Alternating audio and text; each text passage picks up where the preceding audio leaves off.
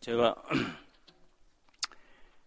그 샌프란시스코 어, 밑에 있는 실리콘밸리라는 동네 은퇴하고 나서 방문을 했었는데 그때 마침 제 조교가 어, 거기에 와 있었습니다. 그래서 어, 그 목사님이 저를 공항에서 픽업을 해서 어, 제 숙소까지 데리고 갔는데 예, 그때 이 하도 오랜만에 만났으니까 굉장히 서로 반가워서 말을 많이 했지요. 근데 이 분이 이제 나를 숙소에 내려다 주더니 하는 이야기가 아니 교수님 전에 학교 계실 때는 그러지 않았는데 말이 많아졌다고 그러더라고요. 그래서 내가 생각에 자기도 말을 많이 해놓고 어, 오랜만에 만났으니까 서로 이야기를 많이 했는데 내가 말을 많이 했다는 말을 듣고는 약간 제가 좀 어, 충격을 받았습니다. 그 뒤로는 예, 말을 많이 안 해야 되겠다. 왜냐니까 노인이 되면은 그 자기도 모르게 말을 많이 하는 경향이 있습니다. 그래서 오늘 설교도 될 수 있으면 말을 좀 짧게 하려고 노력하고 있는데 노인이라서 어디까지 갈는지 전혀 모르겠고 어, 우리가 이제 예배라고 말하면은 어, 예수님이 이제 돌아가시고 나서 성도들이 모였었는데 그냥 모여서 그 예수님이 살아서 하셨던 그 행적이나 이런 걸 이렇게 그 스토리텔링으로 그 내라티브 어, 그 신학적 용어로 그렇게 하면서 이제 모여 있는 그 자체가 어, 예수님 예수님이란 정보도 교환하고 그 자체가 예배였습니다. 그래서 이제 그 정보를 다 모아가지고 편집해 낸 책이 최초의 성경인 마가복음이었습니다. 그래서 마가복음 먼저 쓰여지고 나서 학자들의 견해에 하면은 나중에 이제 마태복음, 누가복음, 요한복음 이렇게 사례로 쓰여진 걸 볼 수 있는데 어쨌든 우리가 이제 자녀들이 명절 때 이렇게 모여 있으면은 부모들은 자녀들이 모여 있는 그 자체가 좋아서 굉장히 반가워하지요. 저는 단순히 생각할 때 예배도 여러분이 와서 이렇게 앉아있고 모여있는 이것이 하나님 앞에 너무 반갑고 하나님 기쁘시게 하고 좋은 겁니다. 근데 뭐 교인들은 목사님 말씀을 쪼개야 한다. 그 설교하고 나오면 교인 중에 어떤 분이 와가지고, 아, 목사님 말씀을 너무 잘 쪼개신다고. 너무 쪼개다 보니까 나중에 이단도 나오는데, 목사님이 말씀을 잘 쪼개신다면은 그 말을 들은 목사님은 굉장히 스트레스를 받습니다. 더 잘 쪼개기 위해서 노력해야 되니까. 그래서 어, 우리가 모여서 이렇게 하나님 앞에 예배를 모이는 이 자체가 하나의 주의 나라에 참여하는 귀한 모습이고 이 모습을 보시고 하나님께서 좋아하시고 영광을 거두시고 찬양을 받으시는 줄 믿습니다. 예, 오늘 이야기는 1960년도에 동대문 시장에 가면은 그 지게꾼들이 있었습니다. 그 지게꾼들은 그 날품파리들이었습니다. 하루 벌어서 하루 어, 먹는 사람. 이런 사람들이 한국이 가난했을 때 있었던 사회적인 현상이었는데 예수님 당시도 똑같이 동일했습니다. 오늘 말씀에 나와 있는 이 일꾼들이 전부 다 날품파리들입니다. 시장에 모여 있는 이 날품파리들을 보돈 주인이 와서 계속 이렇게 투입을 시켜줍니다. 왜 이렇게 한꺼번에 다 고용하지 않고 자꾸 이렇게 나누어서 뭐 3시, 6시, 9시, 11시 이렇게 나누어 가느냐. 그 당시 이제 그 포도원에서 포도를 딸 때 가장 그 슈글 컨테인, 그 설탕이 많이 들은 그 시간대를 맞추어서 그 포도를 따야 어, 그 다음날 시장에 그 상품 가치가 있어가지고 어, 포도가 A 등급으로 잘 팔리고 값도 비쌌습니다.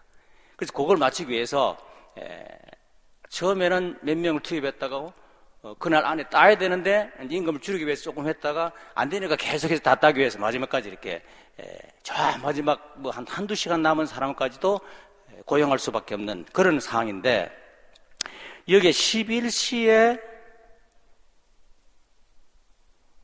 만난 이 날품파리를 향해서 하루 종일 놀고 있느냐? 아무도 안 데려가느냐? 맞습니다. 하루 종일 놀고 있는데 저는 아무도 안 데려가고 있습니다.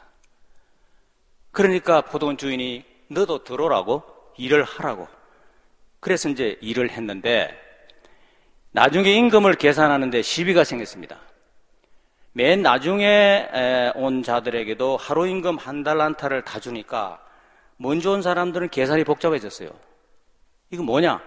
난 아침부터 나와서 종일 했는데 마지막 꼴찌 온 사람도 한 달란트 같이 받으니까 이 노동 원칙에 임금 원칙에 어긋나는 게 아니냐 굉장히 불편했습니다. 말씀이 보면 그걸 항의를 했는데 항의를 하니까 주인이 하는 이야기가 그런데 늦게 온 자들에게도 너희와 똑같이 주는 것은 내 나의 뜻이 나의 몫이다.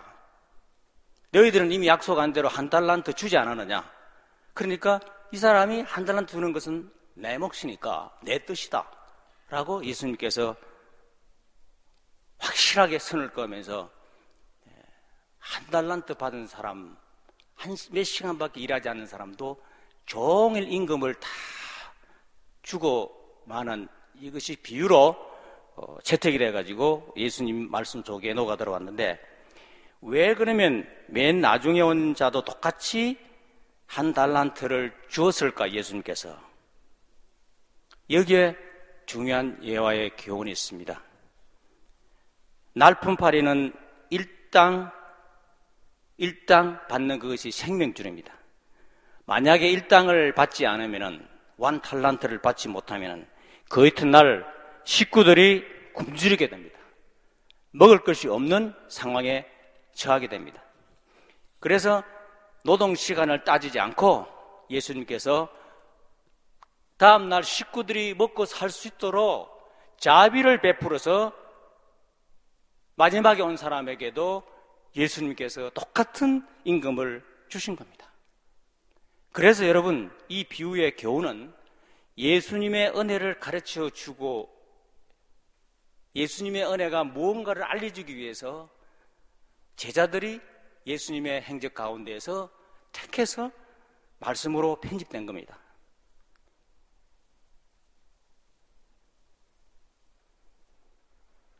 우리가 잘나서 살아가는 게 아니라고. 이렇게 살아온 게 다 하나님의 은혜라고.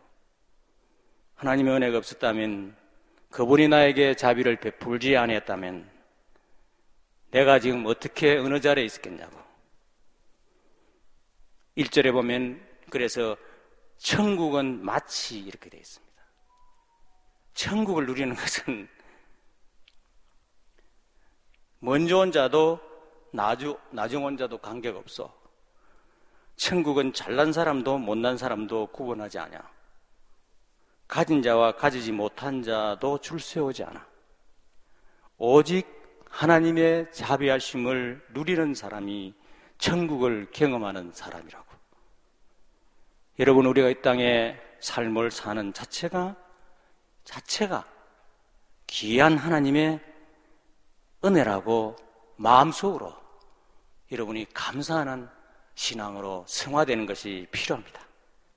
그래서 날마다, 날마다 우리에게 고백되어야 할 말씀은 아침에 자고 나서 여러분이 조용히 기도할 때 해범을 시어품이 하나님 오늘도 나에게 자비를 베풀어 달라고 이 고백으로 여러분이 삶이 이어지면은 이 감사의 삶이 바로 천국이라고 그렇게 고백이 되죠.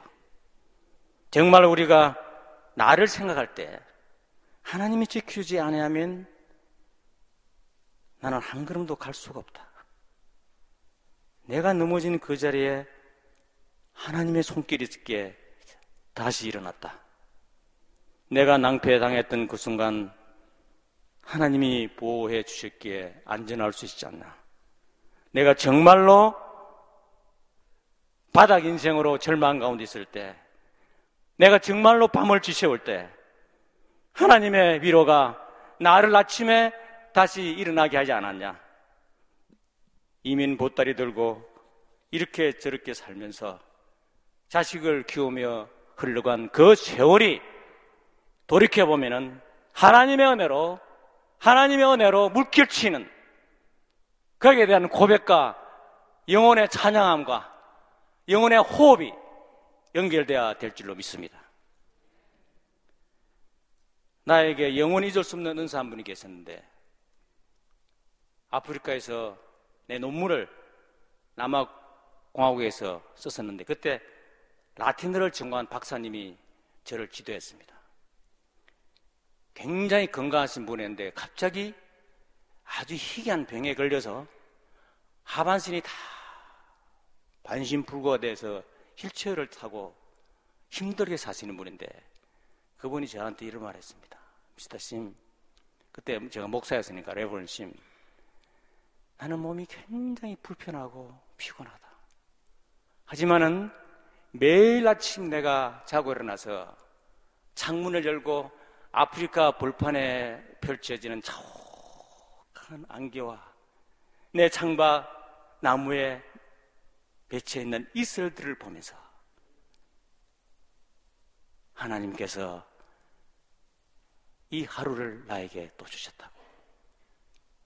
신성한 공기를 코로 호흡하면서 하나님의 숨기를 느끼면서 매일매일 내가 살고 있습니다. 그렇게 고백을 했습니다. 저는 중학교 때 씨름을 굉장히 잘 했습니다. 그래서 나의 특기는 잡치기하고 뒤집기인데 예, 씨름을 해보시면 알겠지만은 잡치기 뒤집기는 굉장히 재미있는 기술입니다. 제가 잡치기와 뒤집기를 걸면은 안 넘어가는 사람이 거의 없을 정도로 중학생인데 동네에 있는 어른들을 다 넘겼습니다. 근데 중학교 3학년 때 합천중학교를 졸업했는데 그때 이제 반에 서 소풍을 가서 합천 환강 있는 그 백사장에서 아이들끼리 씨름을 했는데 씨름을 제일 잘하는 사람 가운데 제가 나오고 그 다음에 상대방 그 파트너가 나오는데 어, 그분하고 씨름을 하는데 제가 이제 처음에 성질이 급하니까 잡치기를 했죠. 잡지를 하니까 여지없이 그냥 어, 모래바닥에 그 친구를 박아 죄송합니다. 그 친구를 이렇게 넘어뜨렸는데 눈을 떠보니까 그 친구가 내 위에 있고 내가 밑에 깔렸습니다. 도무지 이해를 할 수 없는. 그래서 이제 3판 2승이니까 두 번째로 이제 이 친구를 잡고는 그 다음에 뒤집기인데 뒤집기거는 기술이 걸리면은 감당할 사람이 없어요. 던져서 뒤로 넘기는데 너무 기분이 좋습니다. 내가 넘어가는 것처럼 앉았는데 실제로 보면은 그 친구가 뒤에 내 밑에 깔려있는. 그래서 내가 살짝 앉으면서 힘을 빼면서 나, 그 친구를, 나를, 그 친구를 어, 어 까마귀가 뒤로, 제가 완전히 뒤에서 뒤로 그냥 완전히 모래바닥에 이렇게 그 친구를 눕혔는데 눈을 떠보니까 역시 내가 밑에 있고 그 친구가 내 있어가지고 이 어떻게 된 거지? 나중에 알고 보니까 내가 유학을 하고 돌아가 보니까 그 친구가 이만기를 키운 황경수라는 감독이었습니다. 혹시 여러분 아시는지 모르겠는데 중학교 때 저 짝지였습니다. 사실은 이렇게 이제 몸이 건강하니까 어, 사는 자체가 힘이 있었죠. 근데 고등학교 들어가서 그 거창고등학교 제가 전학을 갔었는데 합천 농고에서 그 몸이 예, 망가지기 시작했고 어, 학자금을 주겠다던 서울에 간 작은 누님은 소식도 없어서 고등학교 1학년 때부터 가정 교사를 하고 3년 동안에 너무 몸이 안 좋아가지고 어, 마지막 3학년 때는 1차 시험도 응시하지 못하고 어, 방에 누워서 땀을 흘리고 있었습니다. 그래서 이제 2차 시험 때 고신대학에 입학을 해서 우리 가문에서 처음으로 예수를 믿고 목사를 하겠다는 길을 가게 되는데 굉장히 가난했죠. 대신동에서 가정교사로 버티면서 한 학기 지나고 겨울이 다가왔는데 고아들과 함께 교실 바닥에 있는 침대에서 이렇게 생활을 같이 하고 버팁니다. 그때 제가 먹을 것이 없어서 40일을 강제로 금식을 한 적이 있었습니다. 어떻게 살았느냐? 군대에서 나오는 그 검, 건빵이라고 있는데 그 건빵 하나를 가지고 컵에다가 넣으면 이 불어납니다. 불어나면은 그게 이제 양이 많아지니까 그걸 이제 아침에 일어나서 한 컵, 저녁에 한 컵 먹고 뭐라고 이렇게 이제 생활을 했었는데 옆에 보건병원에 있는 병원 식당에서 음식 냄새가 코를 찔러서 견딜 수가 없고 제가 이야기 길어지는 것 같으니까 약, 약간 줄이겠습니다. 하루는 배가 고파서 이제 음, 송도 그 옆산에 있는 혈정소라는 데가 있는데 그게 이제 언덕에 가만히 앉아서 어, 태평양 바다를 바라보고 앉아 있는데 도대체 내가 이게 뭐냐? 왜 내가 예수 믿고 이렇게 됐느냐? 해결이 안, 안 되는 거죠. 이유도 모르겠고.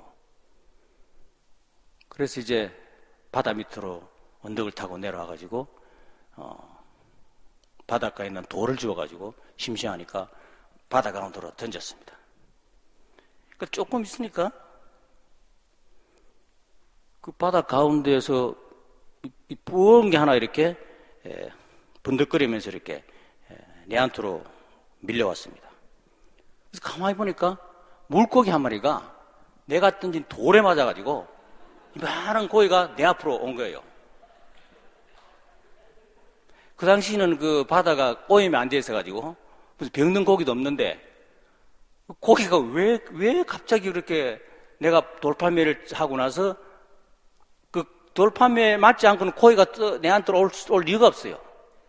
그래서 이제 그 고기를 건져서 하나님이 하신 건가? 우연히 돌에 맞은 건가?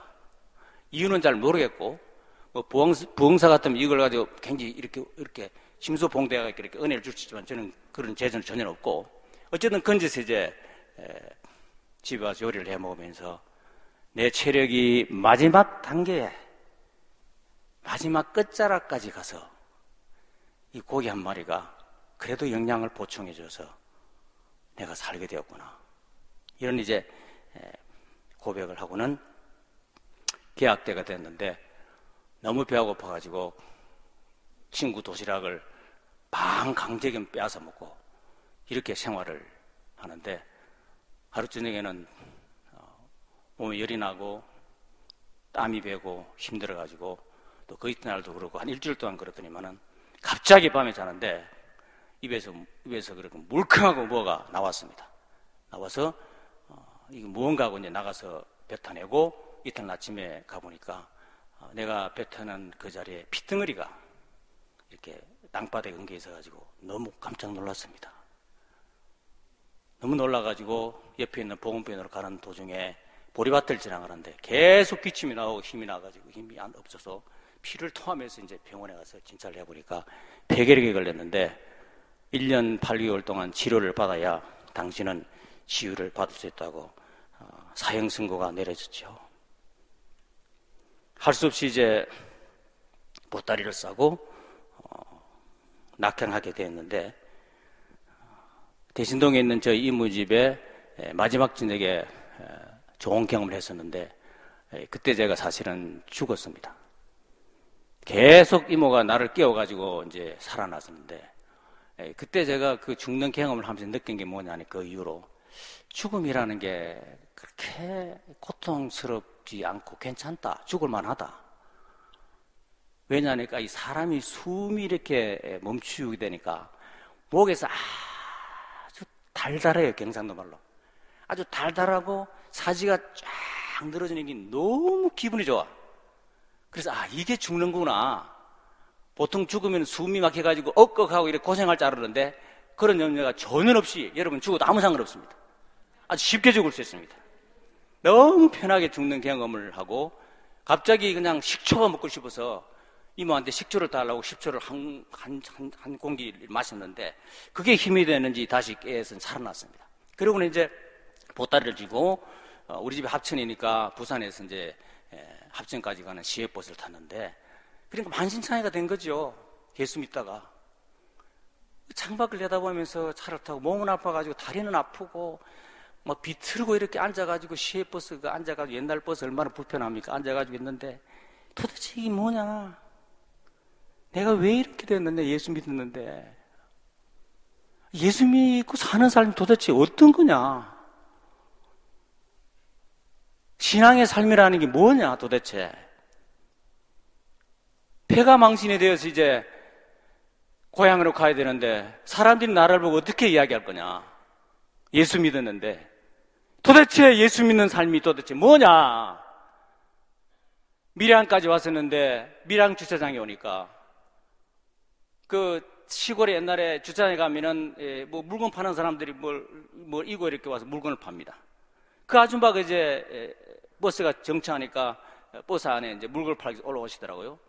그, 그 아줌마가 올라올 때도 전혀 오는지 마는지 신경 안 쓸 정도로 창밖을 내다보면서 몸이 아파가 이렇게 웅크리고 있으면서 하, 하나님 내가 왜 이렇습니까? 도대체 내가 내가 믿는 예수님 내가, 내가 믿는 이 삶이 뭡니까 도대체? 어떻게 해서 내 삶이 이렇게 망가졌냐고 창밖을 멍히 받아보면서 하나님 삶이 뭡니까? 하고 혼자서 고민하고 있는데 그 팔러 온 아줌마가 갑자기 큰 소리를 치면서 삶은 계란이요 그러더라고요. 그래서 제가 삶은 계란이야. 성경 말씀은 아니었습니다. 에도 불구하고 삶을 삶은 계란이라는 그 말이 계란이다.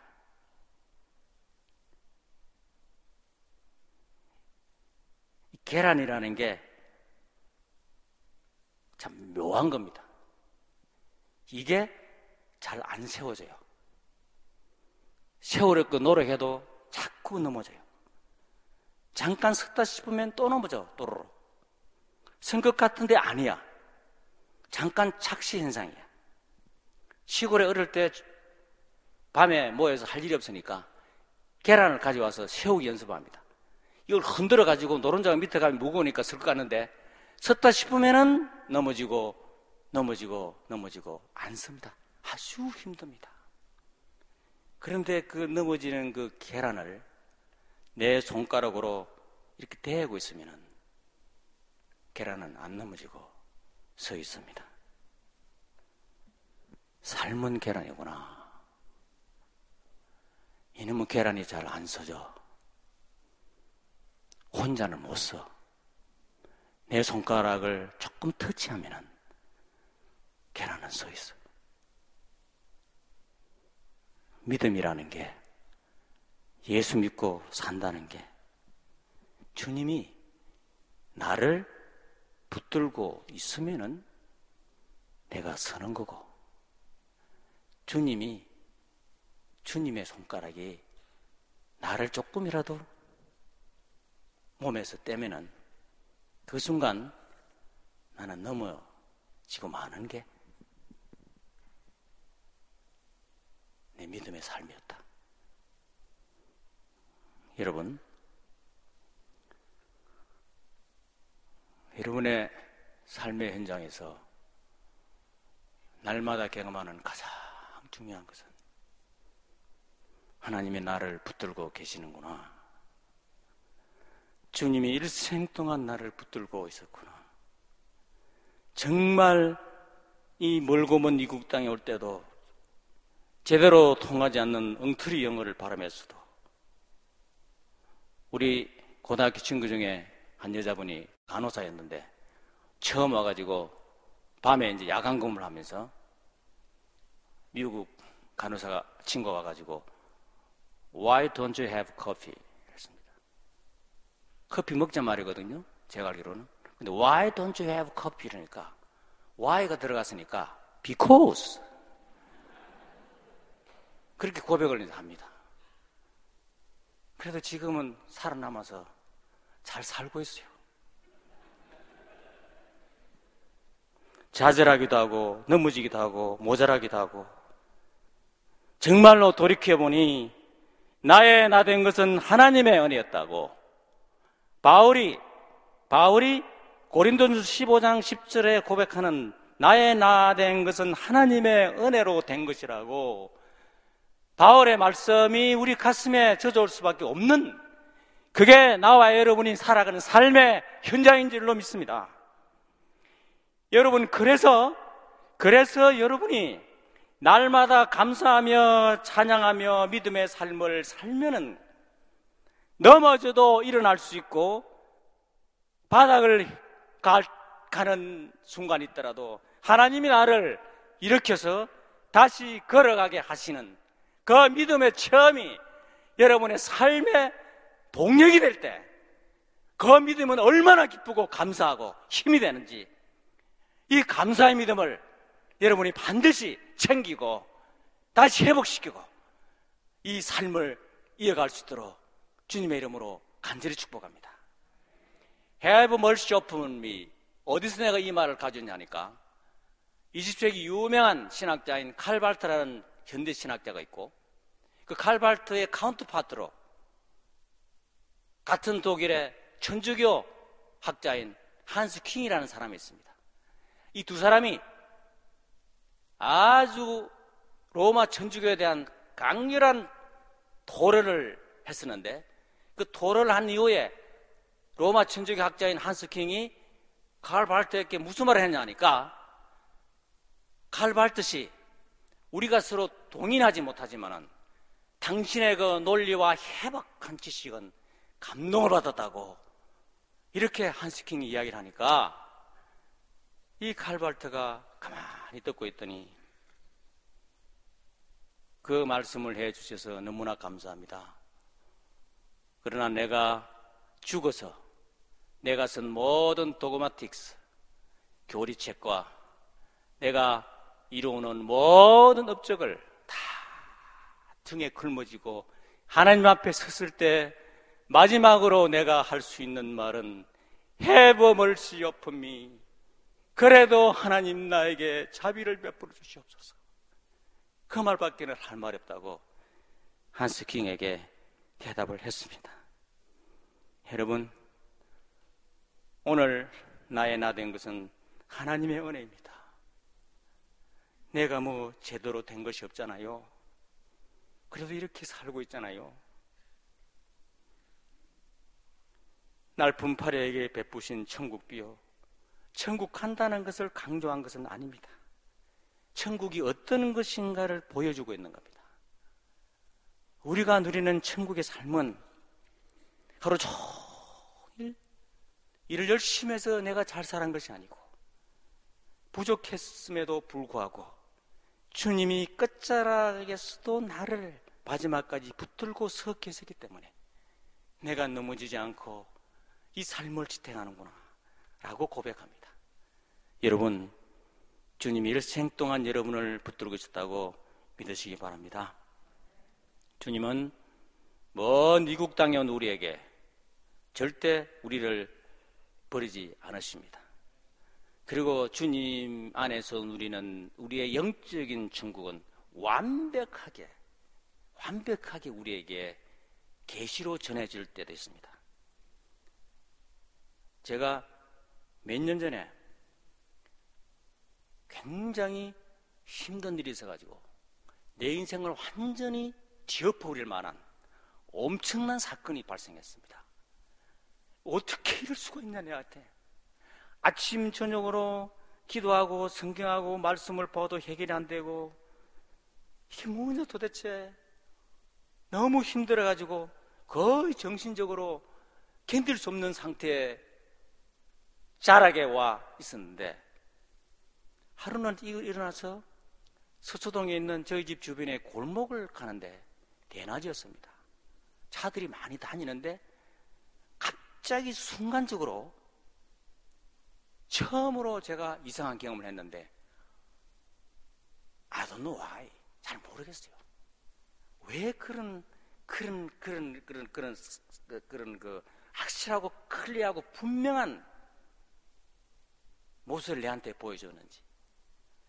내가 형용할 수 없고 말할 수 없을 정도로 완벽한 내가 이 땅에서 자녀들과 식구들과 내 일과 이 세상의 염려와 모든 것에 대한 그 걱정과 사로잡혀 있는 그 가운은 전혀 다른 완벽한 완벽한 하나님이 나에게 준비해 두신 완벽한 장면이 내한테 시각을 통해서 확실히 보여주는데 내가 너무 놀랐습니다.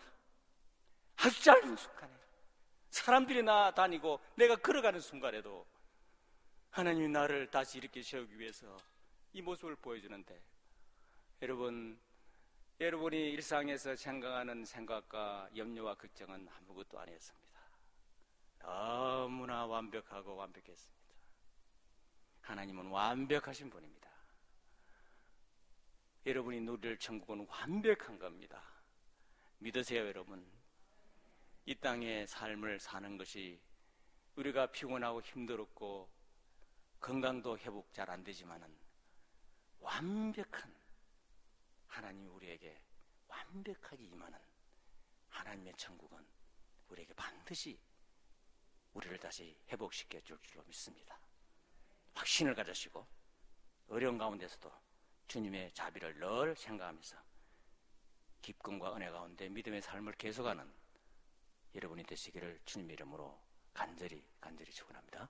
감사합니다. 하나님 아버지